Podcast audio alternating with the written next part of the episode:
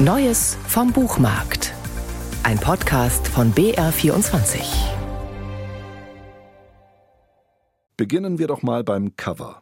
Den Umschlag von Gerhard Henschels neuem Roman ziert ein Foto, auf dem der Autor selbst vor einem Bierglas zu sehen ist. Mehr in die Kamera stierend, denn sinnierend.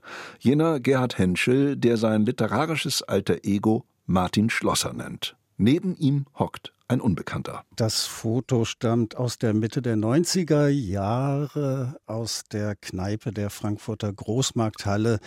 Das war am Ende einer durchwachten Nacht und deswegen sieht Martin Schlosser da etwas zerstrubelt aus. Der Herr auf dem Foto daneben bleibt anonym. Zwischen 1994 und 96 spielt Gerhard Henschels autobiografischer Schelmenroman. In Frankfurt am Main war der Verfasser damals so wie sein Romanheld Martin Schlosser Redakteur des Satiremagazins Titanic und ging mit den ebenfalls dort arbeitenden Karikaturisten Achim Gräser und Herbert Lenz sowie Eckhard Henscheid abends gern aus zum sogenannten Elendbier trinken. Der heute 82-jährige Schriftsteller Eckhard Henscheid ist für Henschel ein literarischer Ziehvater. Er ist natürlich in vieler Hinsicht stilprägend gewesen und er ist eben auch der Erfinder des sogenannten Elendbiertrinkens. Er hatte dann damals immer wieder äh, Titanic-Redakteure jüngeren Alters eingeladen, mit ihm gemeinsam im Nieselregen an einem Kiosk Bier zu trinken und ich habe sehr gern daran teilgenommen. So ausschweifend die Gelage damals vor 30 Jahren ausweislich seines Schelmenromans waren, so stocknüchtern spricht Henschel heute über sie.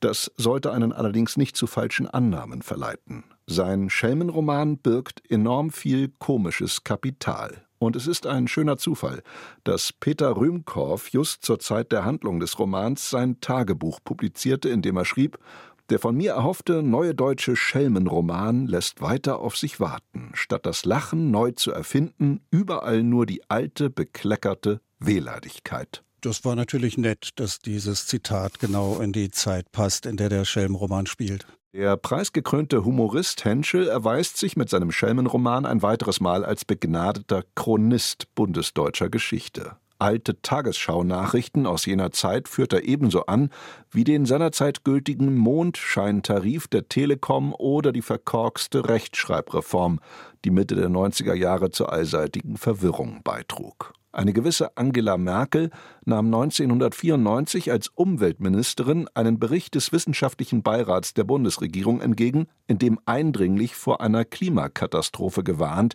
und eine Verringerung der CO2-Emissionen angemahnt wurde. Der Kruzifixbeschluss des Bundesverfassungsgerichts erklärte 1995 das Aufhängen von Kreuzen in Schulen und damit Teile der bayerischen Volksschulordnung für verfassungswidrig und nichtig.